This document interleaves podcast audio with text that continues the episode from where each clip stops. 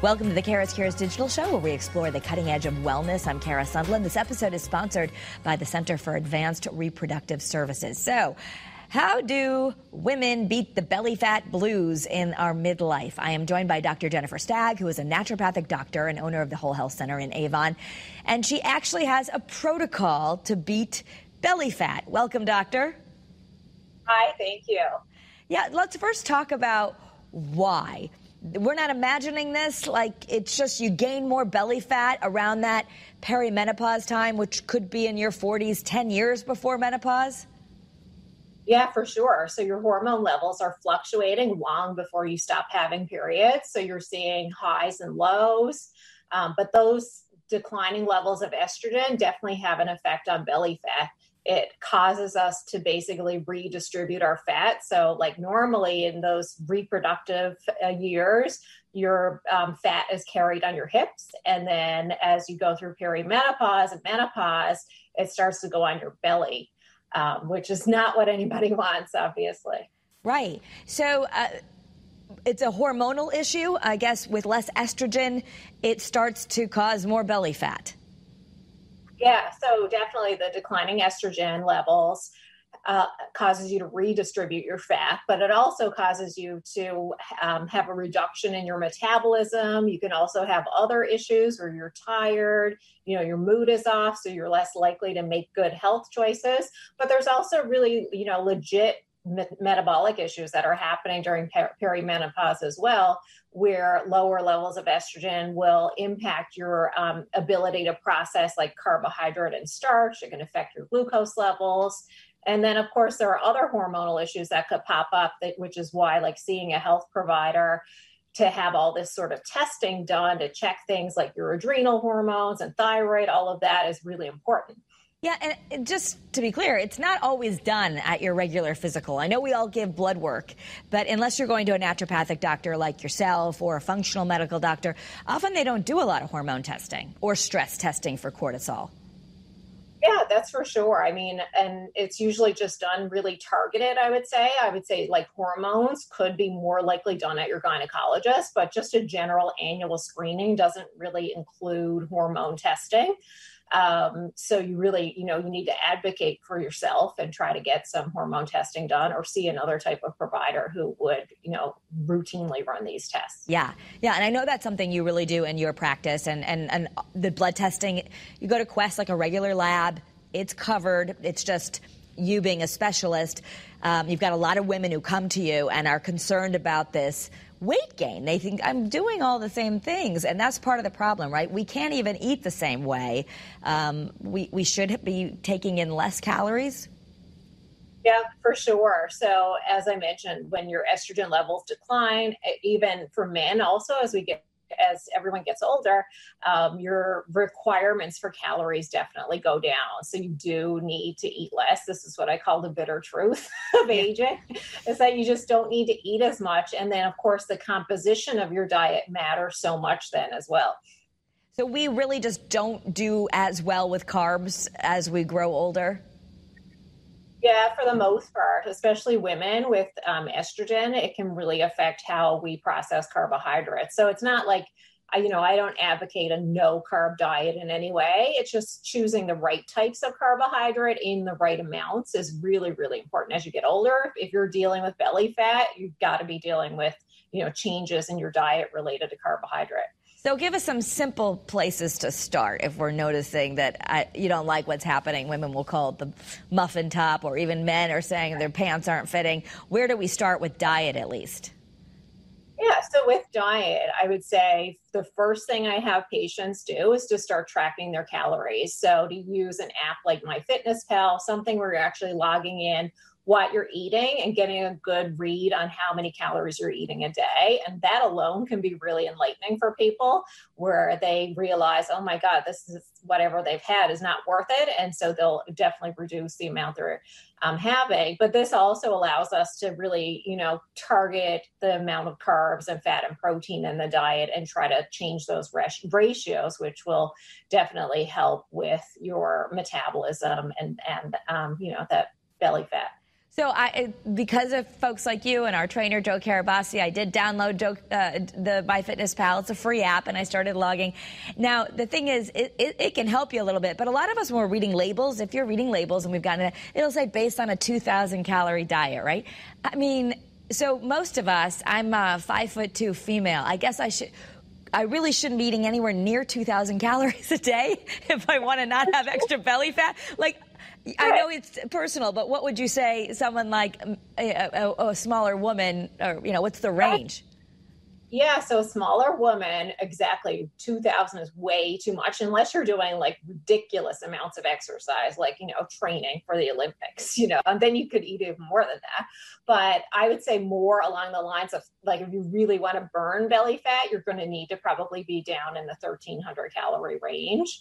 And that's something that, you know, you can check over time. We do body composition testing at our office, and it tells us the metabolic rate. And then we can, you know, gauge over time, are we seeing actual changes in like fat composition, not just weight on the scale? Can we see changes where you're losing fat and maintaining muscle or even building it? Okay. So to maintain the muscle, do we need more protein? Yeah, but not ridiculous amounts of protein either, but like as we age, another thing that happens is our digestion, our digestive function, and even our microbiome, there are changes going on there. And so you can have problems with breaking foods down, absorbing foods. So you tend to need more protein with age. But as I said, you know, you don't need to be on like a 50% protein diet, more on the order of like 30 to 35% of your calories coming from protein. Okay. So one of the things, if you are going to download a free app, it's going to, you know, maybe ask you the kind of macros you want, like how many carbs, how many proteins, how many fats. So ideally, when you deal with middle-aged women or men, like what should the macros be? Are they the same for women and men? Yeah, I mean, generally we use close to the same for men and women, and I mostly recommend more of a modified Mediterranean diet, which by definition is going to be more on the order of about 35% fat, and then protein probably about 30, and then carbs, you know, 35 to 40%. Okay.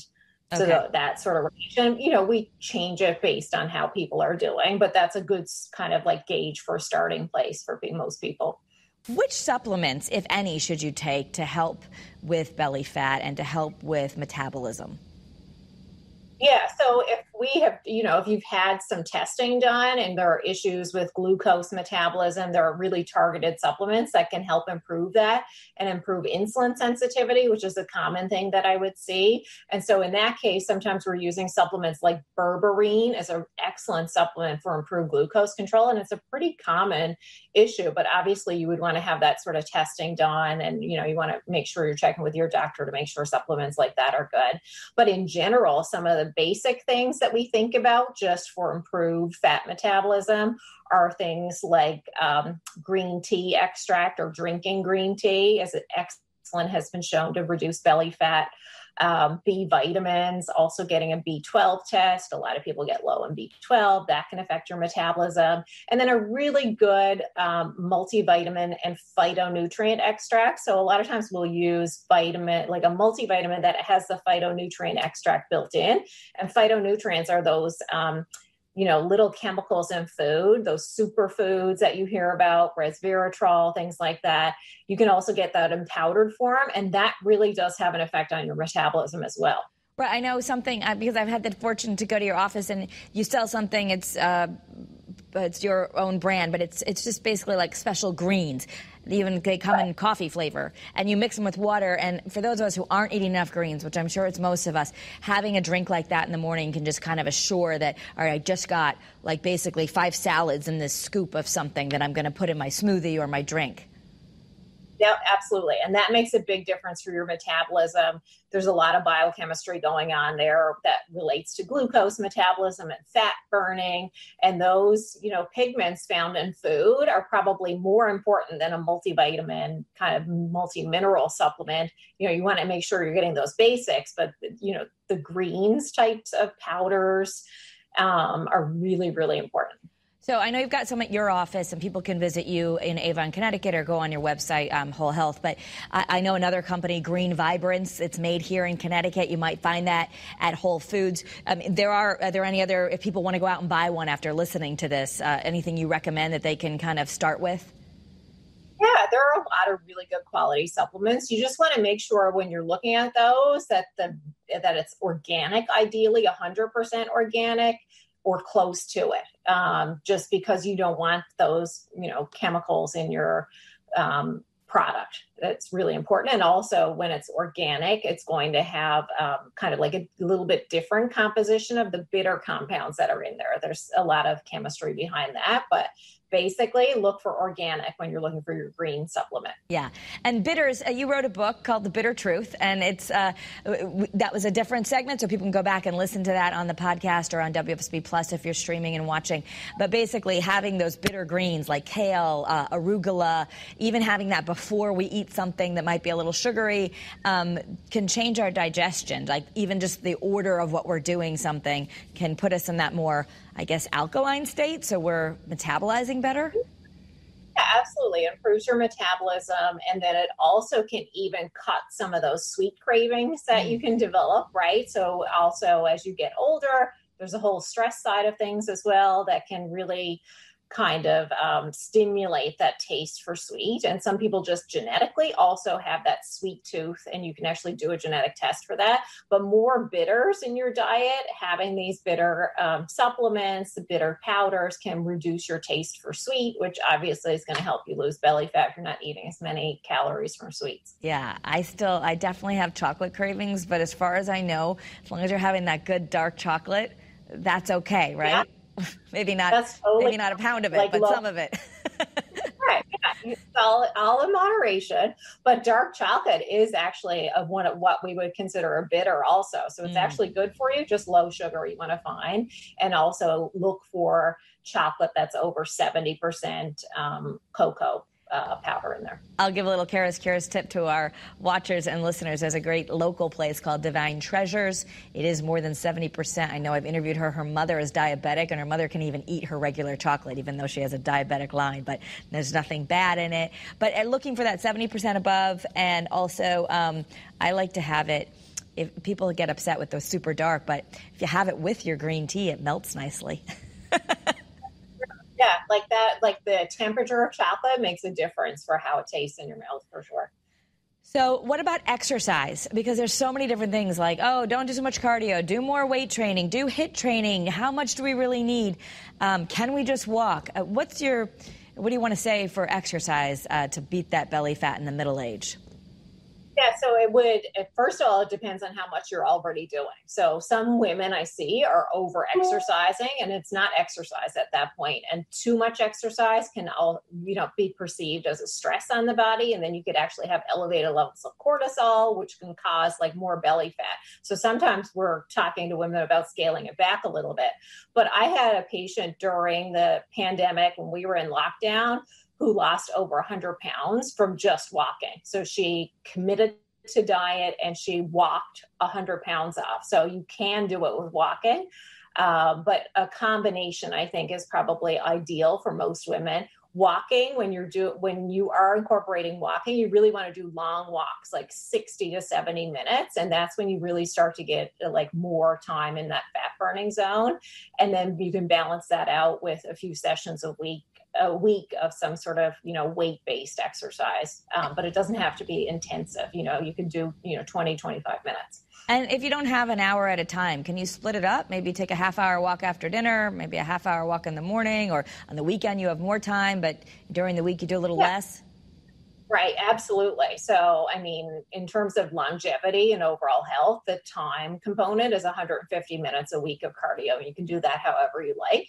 If you're trying to use walking to lose weight, and you don't have time during the week, do your half hours. And then on the weekend, do two 90-minute walks. And that's really going to get you some better results. Yeah. And it's nice. You can maybe listen to a Kara's Cures podcast while you're walking. You can make it enjoyable. I know a lot of moms were looking for some me time and, going out on a walk rather than a treadmill. I find it's actually like a nice little thing that it's good for your mental health, which that's kind of where in our time today I want to end. The mental health is really important too, because if you're stressed out all the time, and like you said, as parents, we're juggling kids' schedules, bills, all this stuff, you really advocate that people develop some sort of a stress reduction routine, whether that be more sleep, which is really important, or taking up mindfulness, some deep breathing, something to reduce the stress.